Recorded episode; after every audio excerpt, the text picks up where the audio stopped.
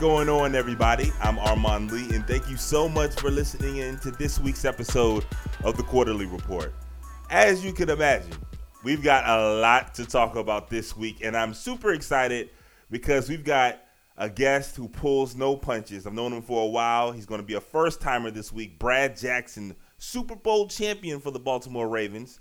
Brad is going to stop by. He's going to give us his unique perspective on all things sports and I'm uh, I'm assuming we're going to talk about the NFL and Donald Trump protest as well. All that plus my personal opinion on the Carmelo Anthony trade. I know y'all want to hear that as well. All that and so much more. But first, the number one story this week. First quarter. We have all heard the phrase "take the L," right? Take the L. If you don't know what that means, that means essentially take the loss. Everybody in life, no matter who you are, no matter how much money you make, where you're from.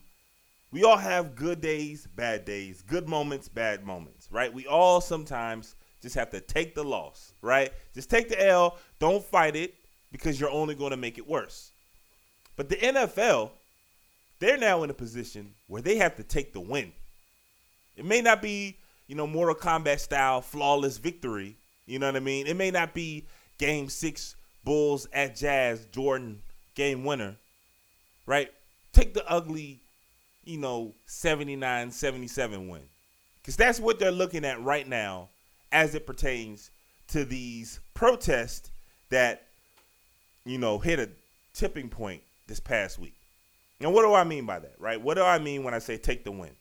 The NFL makes entirely too much money. Despite what people say about the, the ratings fall of the NFL and all this other stuff, the NFL is by far the most popular, the most viewed product in our country, right? Despite whatever ratings decrease they may have. The NFL makes money hand over fist. It's it's hard to properly uh, identify and to speak to properly communicate how much money the NFL actually makes and how much more money they make in relation to any other sport. Right? So it's hard to say the NFL has to take an L on this issue because ultimately they're still making money. They may not be making as much money as they made last year, but even with that being said, they're making more money than damn near every other corporation, any other entity in our society. So it's hard to say NFL take this L real quick. But they need to take this win. It's not a pretty win, but it's a win, right? Take the W. Because this protest, right, that just so happens to happen while the national anthem is going on. Like uh, we're, we're being really reckless when people say it's the national anthem protest. No, it's not a protest of the national anthem. It's a protest of oppression. It's a protest of police brutality. It's a protest of inequality. Okay? And Colin Kaepernick, mind you, the guy who is, I mean, listen to how bizarre this is. Listen to how ridiculous this is. Colin Kaepernick is not in the league. And the excuse that all the, you know, Colin Kaepernick critics finally rested on, right? Because at first it was, oh, he wants too much money. Then it was, he wants to be a starter. And we found out that neither of those were true. And then it was, you know, he's not good enough. You need a system. And then the first three weeks of this football season has shown you that Colin Kaepernick is better than not just several starters. He's better than almost all of the backups as well. So that wasn't true. So what are they then? All the critics finally rested on, hey, you know what? He'd be a distraction. So how funny is it? Ironic, even right? That off after the concerns of Colin Kaepernick being a distraction, after Colin Kaepernick says he would not even take a knee anymore, you've got damn near a quarter of the league either taking a knee or not even coming out on the field for the national anthem this past week. Right? How crazy is that? But what I mean when I say the NFL needs to just go ahead and take this ugly win. This protest that they're in the middle of. The NFL has a lot of problems on their hands, right? They're fighting wars on a, on several different fronts. One being domestic violence, one being CTE, others being, you know, just the play in the game and more options that we as view as the viewing public have, technology, and now in addition to all that, you've got this protest. Now, I have no sympathy for the NFL as it pertains to domestic violence. Right? That's they made that mess. They gotta they gotta clean it. That's the bed they've they made. You gotta lay in it now, right? Decades, and, and and the way we view domestic violence as it pertains to the NFL is like just once Ray Rice happened. But I remember being a kid and seeing guys get, you know, accused and convicted of domestic violence and getting a slap on the wrist from the league. That's why the Ray Rice initial su- suspension was just what, two games? Because they were so used to, okay, he just got a domestic violence charge. All right, give him a game suspension and it'll be all right. Like, Ray Rice didn't just set it off. Ray Rice just was like the highlighter of that. This is decades in the making of the NFL and their, how reckless they've been when it comes to domestic violence. So they got no sympathy from me from there. None. None whatsoever. Likewise with CTE. No sympathy is given to the NFL because of that. Because they knew this was going on. They were disingenuous. They they were deceitful with their own players about just how dangerous this league was. Again, growing up, how many times did you see a quarterback or a player get a concussion? And the thing was, oh man, just get him some smelly salt and he'll be out there. These guys are playing with concussions, not even knowing or not even telling what's worse, not even telling their players how dangerous concussions really are. So they get no sympathy for that. But with this NFL, with this protest, I don't know if I say I feel sorry for the NFL, but they're in a situation that they they, they couldn't. This isn't anything that they could have avoided, right? Roger Goodell, I don't blame Roger Goodell because Colin Kaepernick isn't in the league. You know who I blame? All those owners who were linking arms on Sunday, all those owners who wrote all these letters, all these GMs and presidents of football operations who wrote all these letters about unity and community service and all that, all those guys on Sunday, they're the ones who don't want to hire Colin Kaepernick, not Roger Goodell. And that's just that's just the tip of the iceberg when it comes to the protest. Listen to this.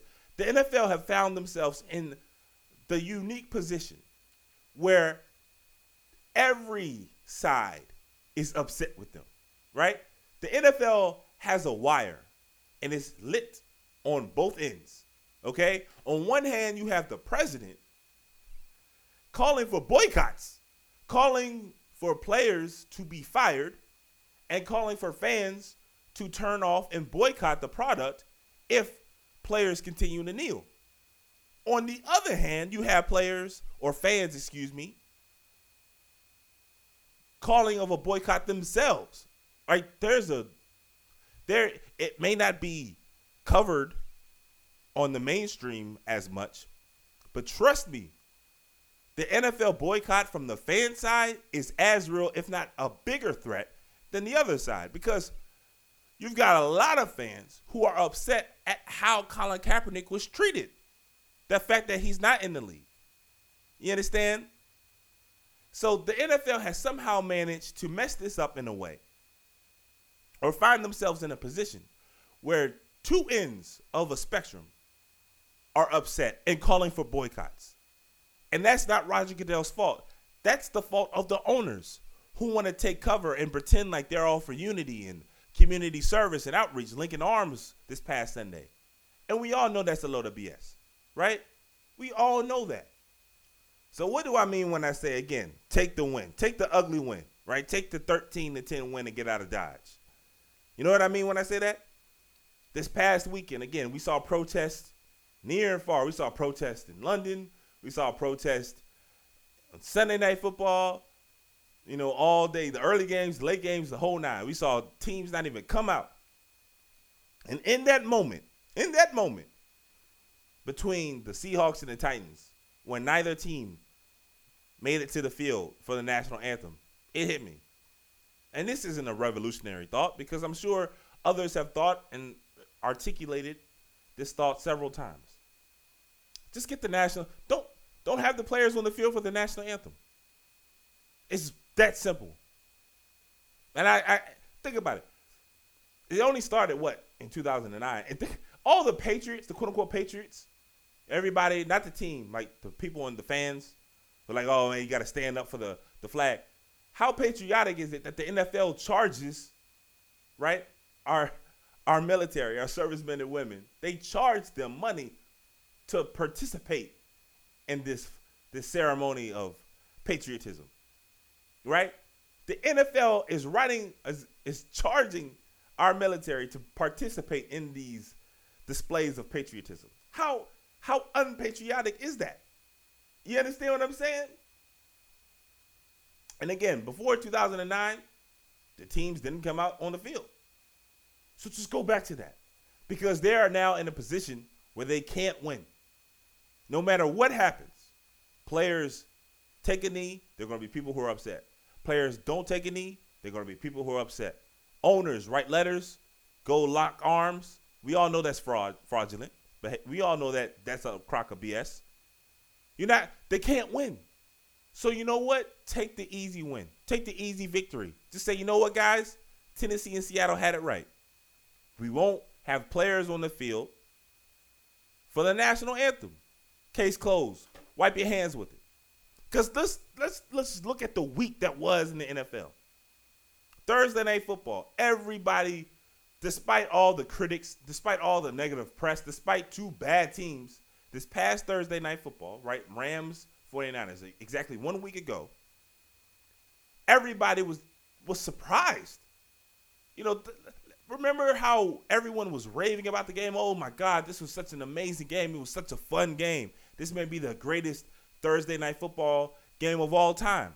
Remember that? How long did that praise last? Because right before Thursday night football, the report of Aaron Hernandez having stage three CTE came out. So the, the news cycle had ended, but that Friday, it couldn't be completely devoted to just celebrating how great of a game the Rams and 49ers played on Thursday Night Football. You had to separate some of that time to talk about Aaron Hernandez.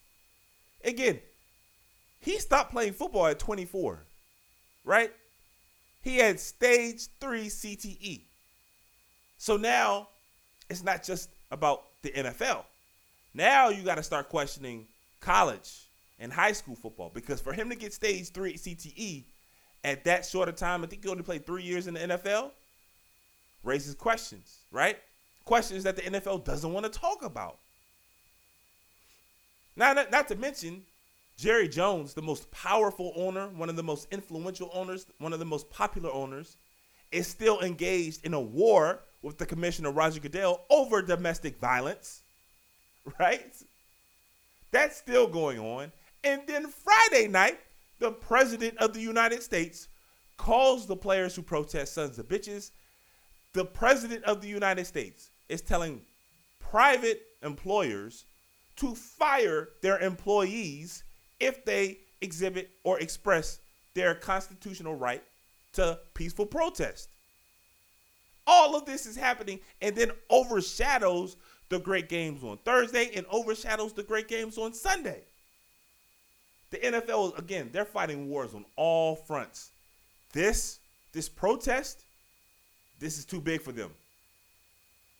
They need to let this go. And they need to let this go immediately.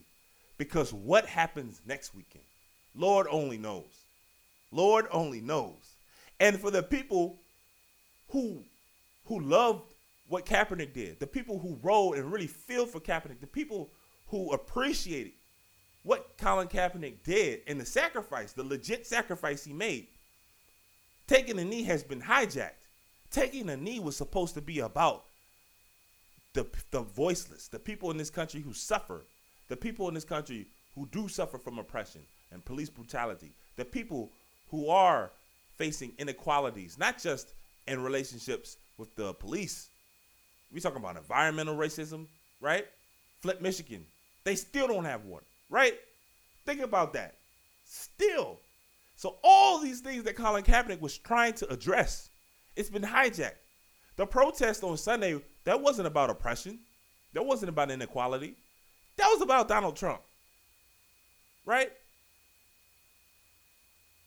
This the whole the whole movement, the whole the whole importance of what Colin Kaepernick was trying to do has been diluted now. You got to ask yourself, why were all the guys taking a knee this past Sunday who didn't take a knee the previous Sunday? Colin Kaepernick, it's been 14 months essentially since he made his uh he, he took his stand, right? He made his um intentions known about his protest. 14 months. And now all of a sudden guys want to take a knee? They weren't all some of the guys genuinely were taking a knee because that's how they feel about the protest. There's been guys who've done it consistently for a year. But the, the vast majority of those players weren't taking a knee because of the initial protest. No, no, no, no, no. Now the, we've lost that. It's been hijacked. Now it's all about Trump. And there's no controversy in, in, in protesting Donald Trump. Late night comedians, daytime comedians, talk show hosts, rappers, singers, country music artists, movie movie stars, everybody, right? Everybody talks down on Donald Trump now. I mean, not everybody, but look at his polling numbers. He's not popular. Historically speaking, he's one of the, I think he's the least popular president at this point of his presidency. So there's no sacrifice. There's no, you know, controversy. There's no political stance being made. In fact, actually, not only is there no controversy, now it's become politicized because now it's just about Trump and not about the issues. We've been distracted. We we as a society, we get distracted very easily. You know what I mean? Colin Kaepernick was quite clear, quite concise, quite poignant about his protest. Now, it's all about one man. We've lost that. People who supported Colin Kaepernick, like myself, like myself, we've lost that. Because now it's about something completely different. Now the voiceless, they've been able to been taken advantage of right now. Because now no one's still fighting for them. And again, the people who control whether Colin Kaepernick gets a job or not are the same guys who want to trot out there like they're part of the solution, linked arm in arm with their players, writing letters about community service and unity. They don't care.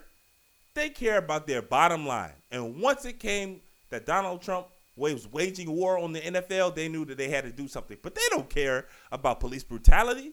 They don't care about inequality because they would have done something before then. And they wouldn't be hiring Thad Lewis, right, and Dan or- ahead of Colin Kaepernick. They wouldn't let Colin Kaepernick's protest deter them from hiring them. So the NFL, this whole protest thing is done. They've lost, they've lost control. So the easiest way, the best way, the simplest way. Sometimes we overthink things, man. Right? Because we like to overcomplicate things. We think that the solution to some complicated matters has to be this long, drawn out, complex, you know, layered answer. When in reality, the answer is right in front of us. Seattle and Tennessee showed us the way to end the controversy surrounding these protests that so that occur during the national anthem is keep the players off the field until the anthem is played. It's not that drastic of a of an action because we were doing it before 2009. Simple. Another thing that's simple is letting me know what you guys like and don't like about the show. So please feel free to let me know on iTunes. All you got to do is subscribe to the show. It's called the Quarter-Lee Report. Quarter-Lee spelled Q U A R T E R L E E. You'll see the icon as a man's face, my own, my beautiful face, on a coin. Click it, subscribe to it, and while you're at it, rate and review the show. Let me know what you like, what you don't like. Let me know if you agree that the NFL should just keep teams in, you know, off the field before the national anthem and let them come on the field after the anthem like they did before 2009. Or if you disagree and you think that's a coward move, let me know that as well. All right, guys, that's the first quarter. Now it's time to introduce someone I'm super excited about bringing onto the show because he'll pull no punches. Former Super Bowl champion, Baltimore Ravens player, Cincinnati Bearcat alumni, Brad Jackson. Second quarter. He's a former linebacker for the 2000 Super Bowl champion Baltimore Ravens. He's a member of the University of Cincinnati Bearcats Hall of Fame. He's also my guy, one man who never pulls his punches or bites his tongue. My guy, Brad Jackson. Brad, what's going on? And thank you for joining me this week on the Quarter-Lee Report. What's up, A. Lee? I appreciate you having me. Hey, I, I see it all, the Quarter-Lee Report. And I was like, man, you ain't even you ain't even sent me an invitation. I'm standing outside like a broke joke at the club, waiting to get behind the rope with you. Hey, yeah, man. Look, I'm hey, I'm just happy that you on the show this week. You like the most famous person that ever been on the show. So you know, you know, man, whenever you want to come on, let me know. Harry thought. All right, man. So let's get to it. It's been a wild week in the NFL, and in my first quarter, I already talked. You know, I'm done. Like I feel like the the national anthem the protest that goes on during the national anthem for uh, police brutality, inequality. Like it jumped the shark this week. We got Jerry Jones taking a knee. You know, people have completely lost the message. We lost that, and I'm I'm I'm like done with it. I'm tired with it. Um, but I feel like the NFL, and we're we're a society that gets distracted easily. So everybody's running at the the the, the, the kneeling, right, and the linked arms and all this other stuff. Meanwhile, the NFL, they're fighting wars on so many different fronts. Maybe the biggest war that the sport is actually engaged in is CTE. And I know you are familiar with it, um, the Aaron Hernandez uh, case. Literally, the day before President Trump makes his comments, the whole world is talking about Aaron Hernandez having stage three CTE. And now no one's talking about it. We're distracted. So, as someone who played as a linebacker on one of the greatest defenses of all time, a physical defense. I'm asking you, someone who has made a great living for you and your family because of the game of football. Do you also feel, I don't know, maybe convicted? I don't know if you feel scared, uh, worried about CTE because we all know now, it's facts. The NFL lied to players for decades, yourself included. How do you feel about this war on football when it comes to CTE? And I guess how fearful are you about what it could potentially lie for you and your peers? Yeah, I, I mean, absolutely. You know, Armon, it's one of those things that when, when you're 42 years old, as I am, and, and I, you know, a couple of weeks ago, there's about 22, 23 of my Super Bowl teammates came in town, and you know, we're sitting up there, Tony Siragusa and you know, Chris McAlister, and we're also Davis Thomas, and, and so on and so forth. And we're sitting up here, you know, guys are asking questions like, "Hey, do, do you do this? Do you have this symptom? Do you forget?" And it's like, yeah. And then once the Aaron Hernandez situation comes out, and not excusing anything what that idiot did, but now right. you wonder. You you sit here and you wonder, you know, what is really going on in the minds of these men, and you know the the one they all hurt. They they all whenever you see these these gladiators uh, of sport, you know the biggest strongest men that you looked up to, and you know the one that has still stuck with me the most because you know I was fortunate enough to know him and kind of talk to him and was Junior Seau. I mean he had everything. He right. played in his hometown. He had restaurants. He you know there wasn't any financial troubles. He had a great family. You know his kids were all around it and to wake up one day and decide that I'm going to end it all and leave a note because whatever was going on inside of his brain, and as a linebacker myself, you know, it's one of those things that, and I know Junior played 17, 18, 20 years, whatever it was, and you know, I had my six, five years on the field, my six, you know, because I had herniated my disc in my back that was forced to retire. There is that sense of, holy cow, what if Aaron Hernandez didn't show nothing other than being an idiot and, you know, obviously committed, you know, uh, heinous crimes. Right. But it's like, okay, other guys are doing some things. And when you look around at some of these players that are getting in trouble, they may be former players and people just see it as, oh, they, they got in a fight or they was waving a gun. It's like, wait a minute. Is something going on in there that we don't know about? So talking to other former players, current players.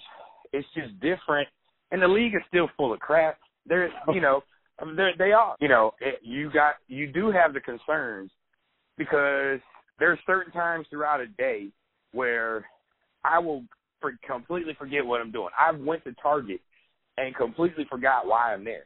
I've wow. walked downstairs in my own house and walked around and have to go back upstairs because I left my phones upstairs or I ain't got no shoes on. You know, right. and they, so those are the things that you kind of you know, like hold up, there's something going on. So it, it is very scary. But to me, I think the NFL, to be honest, is happy that you got all these distractions. Exactly. These, you know, these, you know, so-called wannabe activists that decide they want to.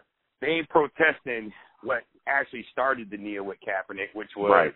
police brutality, you know, police injustice, inequality, you know, nothing being done when police were, you know, shooting black people and shooting white people. Like none of these guys now this past week were kneeling because President Trump said something that they didn't like, and now they're acting like, oh my gosh, we're going to kneel because we're being a defiant teenage child to the big white guy. You know what I'm saying? Like Right. we don't like him, we didn't vote for him, so we just want to we just want to be defiant because you told us if we kneel that we should be, you know, not on the team, which is let me remind these idiots out there. This is the same thing that Jerry Jones said before week 1. This is the same thing Kansas City Chief owner Clark Hunt said to his organization. It's the same thing that the Mariners said with the New York Giants. So Right. nothing that they said was any different or the feeling was any different than what a lot of people in the country feel. It's just that Trump not having a filter and not being some silver tongued politician that we've known to be around and in our our offices locally, statewide, and nationally. He just said what the other owners had said just without you calling the dude a SOB. But Yeah. I guarantee you, Jerry Jones and some of these owners, they may have used or may not have. I'm not gonna put words in their mouth, but I guarantee you, privately, there have been some similar type of words being used about these dudes that think they they gonna you know mess up the money train and all that. But at the end of the day, I think personally, the league is kind of like happy that all this other stuff is going on because it distracts the people, you know, and it distracts from the real issues of y'all got a problem with CT. You lied to players for decades. Yeah. Now all of a sudden, I I, I got a headache. They take you in the tunnel. You ain't doing nothing in the tunnel. Armon, Yeah. I know. I'm at, I'm at games. I'm on, I'm Right. on the fields. I'm on the sidelines. They take you to the tunnel. Uh, you good? And instead of giving you the smelling salts and the ammonia pack on the sideline for everyone to see, you're doing Right. it underneath the tunnel to wake you Right. up. so I think, I, you know, I think it is a big war, and I think the NFL is trying to, like they did a couple years ago when the whole concussion thing came out, and you know, the commissioner wasn't going to talk about it, and work the same BS line that those idiots in New York have to say, and it's all of them. Once again, I'm joined by my guy Brad Jackson. Make sure you follow him on Twitter. He's at Mr. BJack50. Uh, he's got a lot of stuff on his timeline, man. Whether you agree with it or not, he always gives you 100% what he feels. So definitely check him out. But the guy knows his football, definitely, and he knows the Ravens. So, Brad, uh, this past week, you know, a lot of the attention off the field was with the protest, what we just talked about. But on the field, I don't know of any team played worse than the Baltimore Ravens, and that's kind of where I want to focus in now. Um, I don't believe in coincidence. Joe Flacco wins the Super Bowl, and give him credit. You know, he was the, the quarterback of the Super Bowl winning team. And in this day and age, we give all the credit to the quarterback. And he got his money. He got big time money. But since he got paid, the Ravens haven't been the same, right? I believe they went to the playoffs once since 2012 and haven't been to the playoffs in the last couple of seasons. Um, as that being a reference point, with that, excuse me, being a reference point, are you surprised that right outside, just a few miles south, outside of D.C., you have Washington uh, potentially or on the verge or at least contemplating giving Kirk Cousins close to $30 million?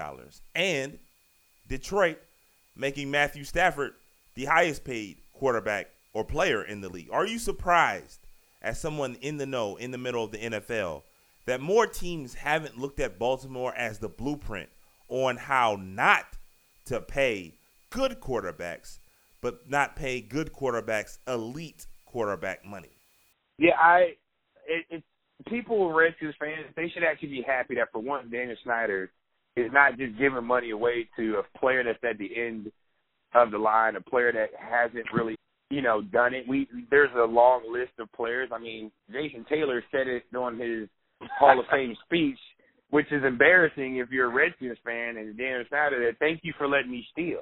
You know, yeah. Was coming in here with nine toes and they paid him a bunch of money, you know.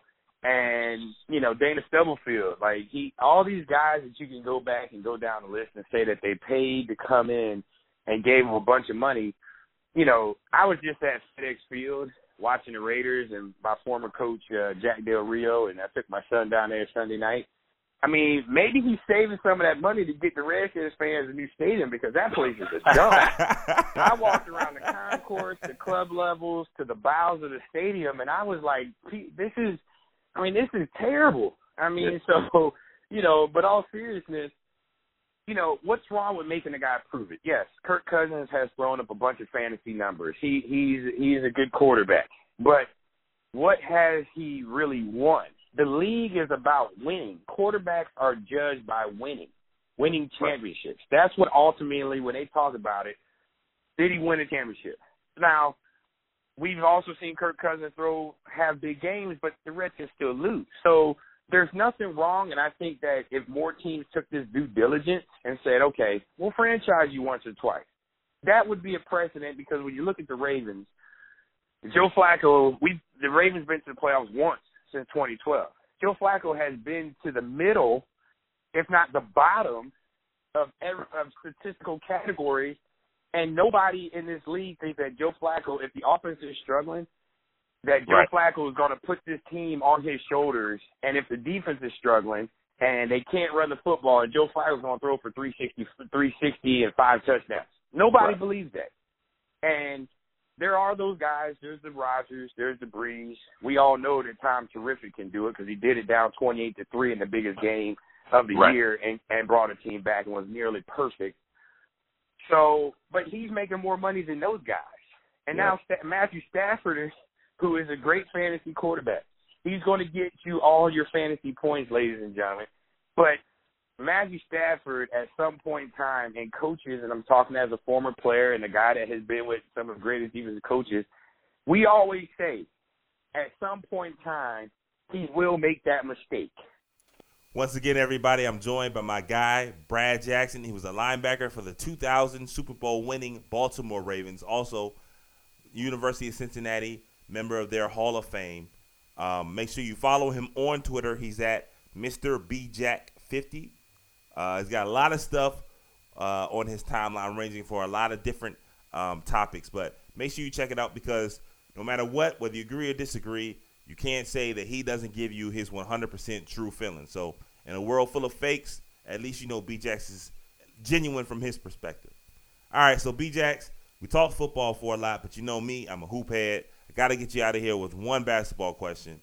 Uh, the majority of our interactions has to do with you making fun of me being a Knicks fan. And for the last few years, it was fun because as bad as my Knicks were, your Lakers were equally bad. But now, Magic is running the show. You guys drafted Lonzo Ball. You know what I mean? Brandon Ingram is entering his second season, and there seems to be a lot of promise in Los Angeles because you guys are suited up next offseason as well. So let me know what you're thinking. LaVar is calling for 50 wins. I don't know about all that, but as a fan, lifelong Lakers fan, what are your expectations headed into the season?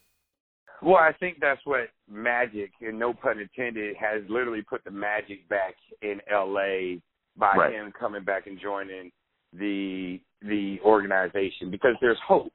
I think it's exciting. I think they're still a year or two away. I agree with you. I'm excited about Lonzo. Uh, I was happy that you know the Lakers got a chance to get him. Uh, I hope Ingram got some creatine and got some protein shakes. you know, like that joke is so skinny. It's like you know, it, I I don't, I don't know. You know what I'm saying? So, but I'm just hopeful. Yeah, I, and and all you want him to do is Lonzo and those young guys to get better, and I think he'll make the team better. But you know, I'm just one of you know I'm a big gambler, so. Uh oh, here we go. What is one whole dollar that the Lakers finish better than the Knicks. One whole dollar. That that's big oh. money right there now. Oh, Slim man. I pay you that dollar right now, Joe. hey man, but that's my guy, Brad Jackson, former linebacker for the 2000 Super Bowl winning Baltimore Ravens. Uh, make sure you follow him on Twitter. He's at Mr. BJack50. Brad, thank you so much for joining me this week on the Quarter-Lee Report. Appreciate it. And uh, everyone out there, please make sure to find the time to donate to uh, our neighbors and out in Puerto Rico. Puerto Rico is close to my heart. Uh, my daughter played for the Puerto Rican junior women's national team, and it's a great country, and we need to. Everybody needs to do their part to help rebuild Puerto Rico, uh, a country without power, without electricity, without running water right now. So and food. So if you can find the time on my timeline, there's places to donate through Carlos Beltran, uh, Kiki Hernandez of the Dodgers, JJ Barea of the NBA. So just you know, people spend the time and uh, go donate something uh, to help those in Puerto Rico that are in need right now. It'd be greatly appreciated. No doubt, Brad. Couldn't have said it better myself. All right, man. Thank you again for joining the show, and uh, at you later on, man. Thanks, Haley. I appreciate it. All right, the first half is in the books, but before we get to halftime, just want to remind you guys you can get in contact with the show. All you got to do is email me at quarterlyreport at gmail.com or tweet at the show. We're at quarterly, Q U A R T E R L E E show. Tweet at me. Let me know your thoughts, what your opinions are, anything that you agree with or disagree with. And make sure you subscribe to the show on iTunes. All you have to do is go to iTunes for the podcast section, search the Quarter-Lee Report. Again, it's Q U A R T E R L E E. You'll see the show. Click on the icon, subscribe, and please rate and review the show. Let me know your thoughts, what you like, what you don't like, even. Whatever you want to let me know, please feel free, get involved, interact with your boy. All right, guys, so halftime is here, and like I said earlier, the protest during the national anthem went came to a head, right? It was all over the place. Sports Illustrated's got a cover of it. It was on CNN, MSNBC, Fox News, the whole nine. Everybody's talking about these protests. But the only thing that could have made these protests from the NFL an even bigger story is one man. And if you've been following sports at all in 2017, you know exactly who this big baller is. This is LaVar Ball. And if you're tired of people not standing for Old Glory, it's time to tell your old flag to stay in its lane. That's right, you need the American flag with them triple B's, the big baller brand American flag. My flag is better than all those NFL flags. In fact, my flag can beat your old flag, Michael Jordan's flag, and the president's flag one on one. I'm undefeated, never lost. So order your big baller brand American flag now for just three small payments of $895. Order now. so a few things first off. Clearly my LaVar Ball impersonation needs a lot of work. But number two, I mean that's basically where we're at when it comes to these protests. You know what I mean? The kneeling protest. Think about it like this in the matter of days, we have seen Ray Lewis take not one but two knees overseas and then come back to America saying how he wasn't taking a knee to protest, he was taking a knee to pray. We had a fire chief in Pittsburgh call Steelers head coach Mike Tomlin a racial slur. We had Jerry Jones, of all owners, Jerry Jones take a knee. Then Lou Holtz went on national television, a news network, talking about how he was profiled because he got a ticket. And then to top it all off, right? The perfect cherry on top. Steven Seagal, yes, action figure from the 90s. Steven Seagal gets on television, who now is a Russian citizen, you know, talking about how disappointed he was in the NFL players who took a knee. All of that happened in a span of days.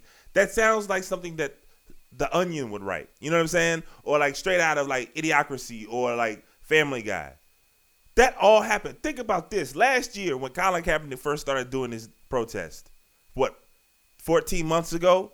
If I were to tell you last year that 14 months later, all of those things that I just named would happen, but not happen over the course of the year, happen over the course of a few days. Nobody will believe it. And oh, by the way, Colin Kaepernick still does not have a job. like the whole thing is crazy now. All of it. All of this is nuts. So you know what? Yeah, LaVar, Triple B's, Big Baller Brand. Go ahead and make your money. You know what I'm saying? Because that's all that's left at it now. You understand? Once I saw Jerry Jones taking the, I like, all right, man. You know, everybody go ahead and get at it.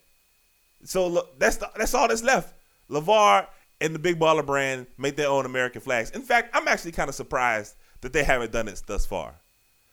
All right, y'all. Let's have time. The first half I thought was pretty strong, but you know what? We can always improve. So that's what we're going to try to do for the second half, starting with this third quarter, is we're going to transition away from football and politics and what have you, but to basketball. The NBA had a wild weekend itself, starting with my favorite team, and I guess you would say their best player over the last 10 years. Carmelo Anthony is traded to Oklahoma City. That's our third topic this week.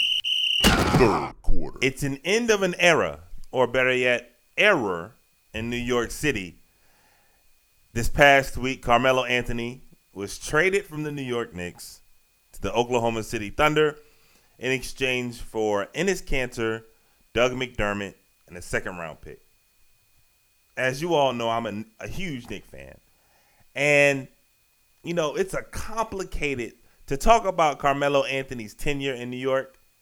It's really complex. You know what I mean? Because I was talking to a Knick fan of mine, uh, or a friend of mine, excuse me, and he's a younger guy, and he was saying how you know, despite all the, I can't even really say ups and downs because we really only had one good year when Carmelo was here, but despite the up and downs, this guy was saying, you know, at the barbershop, he's like, yo, in my lifetime, and again, he's a younger dude, you know what I'm saying? So he's in like, I'm assuming his mid 20s he's like of of his recent memory, you know what I mean? Because he wasn't alive, or he wasn't. I shouldn't say alive, but he wasn't. He doesn't remember the Ewing, Oakley, Starks, McDaniel. You know what I mean? Teams. He probably barely remembers Allan Houston and Sprewell. So, of his life, Carmelo Anthony is like the most significant Knick. And I felt I was like, damn, man. Number one, I felt old. you know what I'm saying? Because not only do I remember Melo and Tyson Chandler and Amar'e Stoudemire, I remember, you know what I mean? Like I said, Ewing, X Men, the whole nine. So number one, I felt old, but number two, it was like, damn, I felt sorry for him because this Melo is the best that he's ever seen. Think about that. But you know, to to fully understand the Carmelo Anthony you know what I mean, time in New York City, you got to un- remember how it starts. You know, New York had cap space while Melo was still in Denver, and Melo told Denver he wasn't going to resign. New York had a young Danilo Gallinari, had a young Wilson Chandler, had all their picks, had a young Timofey Mozgov, and they traded all of them, not just one. They traded all three of them all three of whom are still in the league now, like eight years later. Two of whom who are really productive NBA players in Wilson and Gallo. You know? So while it's not Carmelo Anthony's fault, you know what I mean? Like so so as a fan, you know, fan obviously is short for fanatic. I have to take a step back sometimes, especially when it comes to the Knicks. Because like I told you guys, that's the only team, whether it's professional or college, or of any sport that I love. It's the Knicks, and it it's not even a love hate relationship. I guess it is. I love them, they hate me. But I have to take a step back because initially, like the default is just to be mad at Carmelo, right? He forced the trade when he didn't have to. He he depleted the team of talent, of young talent, tradable talent, and draft picks. And we've just been stuck with him as the centerpiece ever since. But it's not Carmelo Anthony's fault that we traded for him when we could have just signed him as a free agent. It's not Carmelo Anthony's fault that James Dolan thought that he was a peer of LeBron James when it was clear to anyone who watches basketball, LeBron James, since you could you okay, their their rookie year, they were peers. Since then, LeBron James has always been significantly better than Carmelo Anthony. You understand? So it's not Melo's fault. Like if so, if if the New York Knicks want to pay me tens of millions of dollars to play basketball, what I'm to say no? I'm not better than the worst player on their D League roster. Imagine, imagine your favorite basketball team right now called you up. It's like, hey, we're willing to pay you X amount of million dollars. The onus isn't on you to say no. I'm not worth it, right? GMs they make millions of dollars too, and when the owner, like, pulls the trump card on his president, his basketball president, his general manager, and nothing he can do. And that's what happened in New York. So I can't blame Carmelo Anthony. You know what I mean? For for anything really. Even when it came to his him, him re-signing in New York. Phil Jackson was the dude who gave him the contract. Phil Jackson gave him three options. When it was clear, the only thing that should have done was New York trading Carmelo to Chicago. Because Chicago may have been willing to give up Jimmy Butler because Jimmy Butler back then wasn't what Jimmy Butler is now. So I, I mean, I could get mad at Carmelo, but the fault doesn't lie it with him. You know, it's dumb management. All that being said, Carmelo Anthony, young. I'm being dead ass serious. I can't stand his ass. You know, I'm being all, you know, take a step back, not being fanatic. Nah, man. I can't stand Carmelo Anthony. Because, yeah, I know it's not his fault that the Knicks offered him this crazy contract. I know it's not his fault that we traded for him as opposed to just having him sign as a free agent. But you know what is his fault? Holding the ball for 16 seconds of the 24 second shot clock every time down the floor, letting defenses set up. You know what is his fault? As soon as he gets back from his injury, when the Knicks were gelling with during Linsanity, what did he do? He vetoed, vetoed the plays. It was to a point where, and look, I don't like Mike D'Antoni, but look, look at what D'Antoni's doing now. He had success before Carmelo, and he's having success after Carmelo. Right? Carmelo hasn't had success since Mike D'Antoni left. So I can blame him for that. You know what else I can blame him for? Carmelo Anthony, I mean, just look at him. You see the new pictures in Oklahoma City, right? You see him standing beside Russell Westbrook, who who looks like a chiseled specimen, and he's standing next to Paul George, who also looks like he's completely committed to physical fitness. And then you got old lumpy Carmelo. you know what I'm saying? Looking like looking like a dude from just around the way. You know, he's not fat. But think of it like this. Look at look Carmelo's peers. He came in the same draft as LeBron and Dwyane Wade. Look at them. Dwyane Wade is older, LeBron is one year younger. And look at Carmelo. He looked like he got seven years on both of them. you understand what I'm saying? I could definitely blame Carmelo Anthony for that. I could blame Carmelo Anthony for not getting along with Tyson Chandler. Pretty much forcing Tyson Chandler out of New York City. Once Tyson left, that's when the that's when the the wins left too. So yeah, you know what? And you know what else I could blame Carmelo Anthony for? When we drafted Porzingis, right? Carmelo's on record saying, you know, he didn't he didn't talk to him and all this other stuff. And then after a while, once it was clear that Porzingis could play, Carmelo talking about, oh yeah, you know, he earned my respect. Who the hell are you? What has Carmelo Anthony done talking about you earn my respect? Man, sit your it's not angry man week this week, but Carmelo, sit your ass down. Oh, I can't stand that Bama. And now you hear all these people talking about Oklahoma City and how they're gonna give Golden State, they can push Golden State and how they're the second best team in the West. Understand this. Understand this quite clear. Oklahoma City, they're not gonna do anything this year. I, oh, Cole takes exposed. If I'm wrong, I'll eat crow. Everybody in DC knows that about Bradley Beal. They still talk to me about Bradley Beal. So when I'm wrong, I'll admit it. But Oklahoma City this year, I can't see them getting out the second round. I, if that. You know, people think Oklahoma City's better than Houston.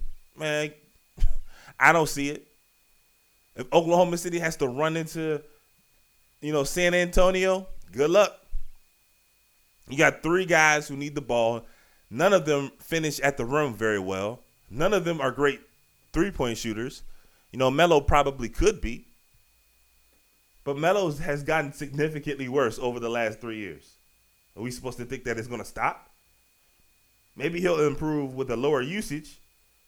But I mean, we saw it on the interview the other day when he's talking about coming off the bench and he laughed at it. I mean, that's really not an absurd thought because he's the third option. Now, luckily, they have Sam Adams or Steve Adams and Andre Roberson, right? Two low usage, very good defensive guys to complement three high usage basketball players. But Russell Westbrook's not going to take less shots for Carmelo Anthony, and Paul George isn't either. So, how do you think that's going to work out? Thank you for allowing me to vent. But you know what? Carmelo Anthony's tenure in New York, if, if you had to sum it up, it you, there's no really other way you could say it but disappointment. Because when it came to New York, everybody had these high expectations. It was him and Amar'e Stoudemire. And you know what? I got sucked into it too. I knew deep down that that wasn't going to work. Those guys were too similar and they didn't complement each other, right? And unfortunately, Amar'e was never healthy when Carmelo was. So even though they weren't the best fit, the two most talented players on our team just never really got down together. But when Amar'e left and when Tyson left, Carmelo was supposed to be the star. He was supposed to be the guy. And you saw what happened to the Knicks once Amar'e and, and Tyson left. The wins left too, despite having Carmelo. So, you know, he's talented. He's a Hall of Famer, you know, and he he somehow somehow Phil Jackson turned Carmelo Anthony into a sympathetic figure the last season. But I'd be lying to you if I wasn't if I wasn't honest with you and telling you how how happy I am that Carmelo Anthony that I don't have to watch Carmelo Anthony take shots away from Kristaps Porzingis and Willy Hernangomez. I can't tell you how happy I am because of that. And we're gonna be we're gonna be pretty bad this year. Don't get me wrong. The Knicks are gonna be really really bad. But at least we can move forward and we don't have to have Melo and his lumpy behind taking up 16 seconds of a 24 second shot clock rubbing the basketball every damn time down the court. All right, y'all. I had to get that off my chest. Like I said, man, Melo is good and bad, but goddamn, man, I'm so good that you're gone. You know what I'm saying? If you're a Knicks fan and you're upset that Carmelo Anthony was traded, you know, I'm seeing you know, give me a few moments. You know, I was I was about to transition to the fourth quarter, but nah, man. You know, I got a few more things I gotta get off my chest because this is real. This means a lot to me. I'm seeing on television all the day, ever since every day since the trade. What were the Knicks doing? Where did they get back? Like, let's be honest. Carmelo Anthony, he's talented. And again, I say this all the time when it comes to the NBA. People mistake talent for produ- productivity. Carmelo Anthony is a talented player, but he's not a good, productive player. He's old. He's past his prime, right? His, his skills are eroding at every at every waking moment. So you know what? Of course we're not going to get. Look at what the Bulls got for Jimmy Butler. I'd argue that Enes Kanter is better than an injured, you know, LaVine or Kris Dunn during his second year who didn't do a thing last year right? Like Enes Kanter is a good basketball player. He's he's limited. He doesn't play defense, but we well, are we supposed to act like Carmelo Anthony's now Kawhi Leonard? Of course not. So the whole idea that somehow the Knicks made a bad trade in this ordeal is crazy. Carmelo Anthony, I've never seen a player who has been at first supremely overrated, then get completely underrated. And the moment he leaves New York, he's back to being overrated again. you know what I mean? Like the guy has no lift on his jump shot anymore, doesn't hit the glass like he used to, can't get up and down the floor. Russell Westbrook is a missile. Paul George gets up and down the floor as well. So they're not they're obviously not to run with Melo. So you see all these people just taking shots at the Knicks and look, I'll be the first to tell you the Knicks don't deserve any sympathy. They don't deserve any defense. You know, because most most times when you're being critical of the Knicks, they deserved it. But right here, the would I have loved a first round pick? Yes. Would I have loved Andre Roberson? Yes. But why would anybody give up good things to get Carmelo Anthony? He's not a good player anymore. Maybe, maybe he'll find a role in Oklahoma City and find a nice, you know, nice little space for him to be productive again. But that would be as a third option, a third option, and a limited one at that because we know he's not going to defend. Man, I yo, I could do a whole show on Carmelo Anthony and the Knicks. you know what I mean? I told myself this was going to be a 10 minute quarter. Here I am. I am 15 minutes. So you know what? I know y'all don't want to hear any more about this. If you want, if you do, however, want to see or hear more about my feelings about Carmelo Anthony, make sure you follow the show on Twitter. We're at Quarterly Q U A R T E R L E E Show. I definitely go on that um, that Twitter handle and discuss all types of sports and pop culture things. So you definitely want to check me out there. But we're not done with basketball yet because with our last topic, we're to go big picture because of all the things that happened this week. One thing and one thing in particular stood out to me more than anything else. That's our last topic this week. Quarter. As we said at the top of the show, this was a wild week in the world of sports. We had the President of the United States calling on owners in the private sector to fire players, fire employees rather, for you know demonstrating and using their First Amendment rights, their constitutional rights. We had league-wide protest, not for the reasons that these particular protests began, kneeling. They had a as a response to the president of all people, effectively killing off the quote unquote stick to sports narrative. We had owners, owners who had decided not to hire Colin Kaepernick, partake in the same protest that Colin Kaepernick started. Right? Without even thinking twice at how ridiculous that seemed. But to me, the biggest thing that happened this past week was and I've always known this. I've always known this. But it was never more clear over the past seven days just how different the NBA is to the NFL. And what do I mean by that? We had the President of the United States call members of the NFL who took these sons of bitches, right? That's the President of the United States, the highest office in the land.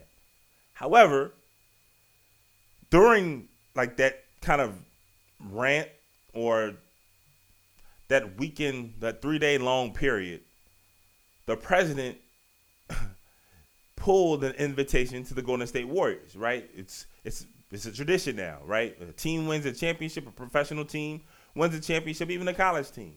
They get an invitation to the White House. The Warriors, they went three years ago um, when President Obama was in office. President Trump obviously is in office now. And the Warriors, they took their time when it came to deciding whether or not they would go to the White House this year. It was quite clear that they weren't going to go, that they weren't interested.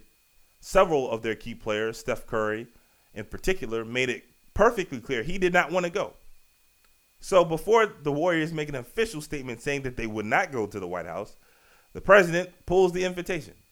And that, that one seemingly you know, petty move, petty gesture, set off a firestorm, a firestorm of activity from the NBA. LeBron James called Trump a bum. Uh, you had Steph Curry respond. You had see, you had so many NBA personalities, figures, coaches, players, the whole nine, directly go at our president. President you know what I mean? The highest office in the land, and went at him with no, I mean, with that went at him with ferocity.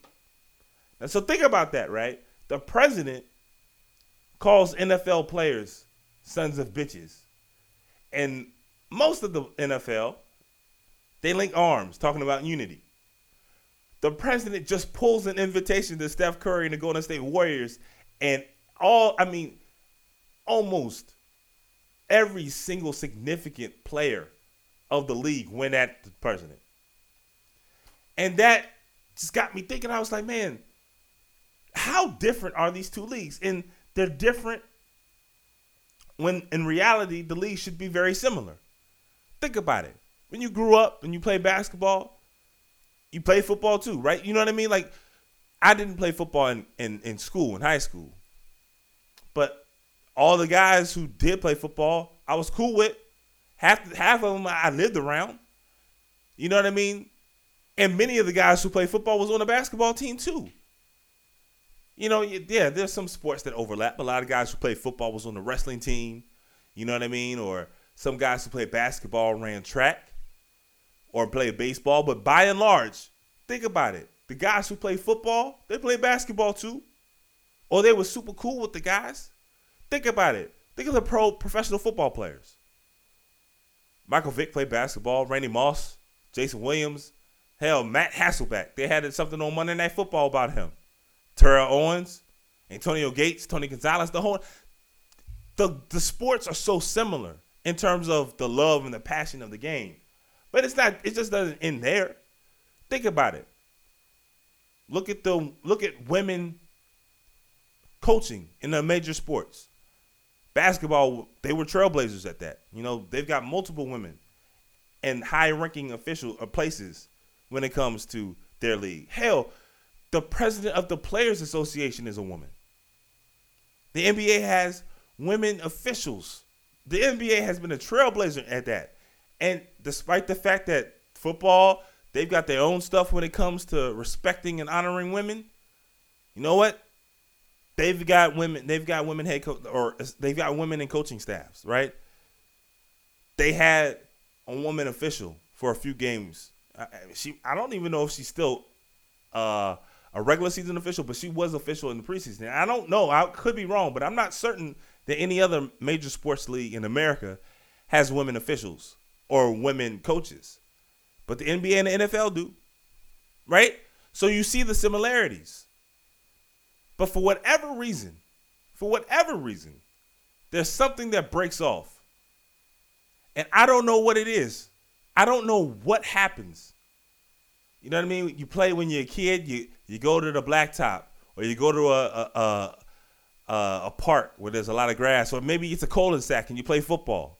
Everybody does that, right? Those two sports. I mean, same with baseball, but I would say by and large, a, a large chunk of the population is basketball and football growing up you know. But for for whatever reason, there's some, there's a fork in the road that happens, and there's a shift. There's a a stark shift. There's a stark difference between the two leagues, and I don't know why. I don't know what it is. Now, some of the some of the the reasons that are, are you know regularly given for the differences, they always come out like, okay, well, basketball players they have guaranteed contracts. Football players don't. So because basketball players are they're more sure of their future, they're they're allowed to be more vocal and express themselves. But that can't be it. And I'll give you a few examples as to why. Aaron Rodgers, Tom Brady, Drew Brees, Ben Roethlisberger, those guys, they're not worried about their next contract. They're not worried about being cut. Nobody in their right mind is going to cut Drew Brees or Aaron Rodgers, Tom Brady. So it's not like they're worried about missing a check, getting cut. Their job security is just as as strong as any NBA players. You know, you know, like who's going to cut Aaron Rodgers? The Packers aren't going to do that. They're not dumb. So that can't be it. But even if that's not a good enough reason for you, if if you just say it's the guaranteed contracts, well then how is it that baseball and basketball are completely different? In fact, I'd argue that baseball and football are closer than baseball and basketball, despite the fact that baseball has guaranteed contracts. Right? So it can't just be the contracts. Hell, you had Adam Jones and I forget the guy, the player from from Tampa Bay. He recently said that you know what he wants to protest, but he doesn't feel comfortable doing it He's got a guaranteed contract, but he doesn't feel comfortable with the atmosphere, of the protest. You will never hear that in the NBA. So it can't be, okay, well, one league has a guaranteed contract and the other doesn't. And, and think about this. You know who always has guaranteed contracts? Coaches. And I don't think there's been anybody more critical to, to, to Trump than Gregg Popovich. Not LeBron, not Kevin Durant, not Steph Curry, Gregg Popovich. And you know what? His money is guaranteed, just like every other NFL head coach. NFL coach signs a contract, you got to own up to it unless he quits. You still got to pay him. But you haven't heard a single uh, uh, a peep from an NFL head coach in regards to criticizing the Trump, and definitely not to the level that Gregg Popovich does. And it's not just Pop. Maybe you think, like, okay, well, you know what, Gregg Popovich, he's got five championships. He's he's comfortable in his his place with the San Antonio Spurs. Well, you know who else has been very critical of Donald Trump? Stan Van Gundy. He's he's the head coach and the president of basketball operations for the Detroit Pistons. Stan Van Gundy likely loses his job at the end of this season. And he still goes at after the president. And remember, Michigan went to Trump this year or this past election. So it's not, it can't be about the guaranteed contracts. It can't be about job security. Stan Van Gundy's about to lo- probably lose his job, but he still is critical. So what is it? Right? Oftentimes people say, well, it's, maybe it's race, right? And it can't be that either. The NFL is 70% black. What the NBA is probably 80 something. Both leagues overwhelmingly African American. So that can't be that can't be the reason. You know, the NBA has what I want to say two minority owners, only one African American. The NFL has one minority owner. So it's not like the NBA is, you know, they're setting the trend on, you know, racial diversity when it comes to the ownership group. So what is it? I'm not asking this rhetorically either. Like this is a legitimate question that I, I've been asking myself. And I haven't asked myself this as much as I have this past week because it was on full display. Two of the biggest LeBron James is without question when it comes to North American sports, the most famous player in this country. And he called the president a bum. Steph Curry went at the president. Gregg Popovich ran at Trump. Stan Van Gundy went at Trump. You've seen Andre Iguodala. I mean, just the players go on and on and on. And and and it's like they don't care. Nor should they. They're just as American as we, you and I are. They can voice their displeasure with anyone. But when it comes to the foot, to the NFL, everybody's mum. They're locking arms. They're showing unity. You would have thought that Trump called Steph Curry a son of a bitch, not NFL players. By the way, the reaction to NBA players came at the president. You know what I mean? So, what is it? Why is that? The cultures of the two leagues are so different, despite having such similarities. It's amazing to me, and I honestly do not know. And another thing that has got me thinking, and this will be the last topic of the fourth quarter you know, there's a, and we talked about it a little bit in the first quarter, how you know there there are people who are trying to to take ownership of the declining ratings of football. Where I believe that there's a lot of reasons why the NFL is having a ratings drop. Right? There are people who are upset at players kneeling, but there are also people upset that the owners haven't hired Colin Kaepernick. Right? So no one side can claim victory over that because both sides of the spectrum are turning off the the the, the NFL because they're upset and they don't agree on anything.